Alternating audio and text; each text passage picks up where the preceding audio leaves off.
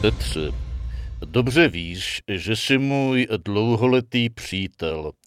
Ale co to teď vyvádíš? Jak vyvádím? Já vydávám jasné signály. No právě. Měl by ses víc starat o své voliče, než o zahraniční cizáky. Ty tě volit nebudou. Ale to je morální povinnost pomoci Ukrajině a poslat všechno, aby to pomohlo. Hele, nechme toho, prý je tady nová moderátorka a vypadá jako smrtka. Asi moderátoři už nemají co jíst. No, nezvedli jsme jim už 12 let televizní poplatky. Tak aspoň nás nebude svádět, že? Do holky samá kost bych tedy nešel. A kde se vlastně vzala? Jestli si už nepřišla pro nás, Miloši. Péťo, ty jsi ještě mladý, i když takový infarktíček ledacos udělá. Tak ji uplatíme, ale teď nevím, zda je to politicky korektní. Ty víš, že jo. Jen ti na to nikdo nesmí přijít.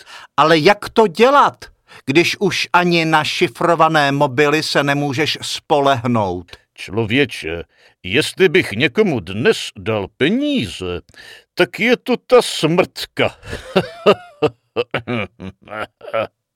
Já myslím, že jsme smrtce ze státního rozpočtu dali už dost.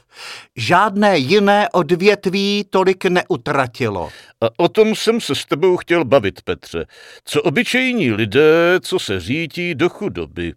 Máme pro ně balíček. Před volbama budeme rozdávat.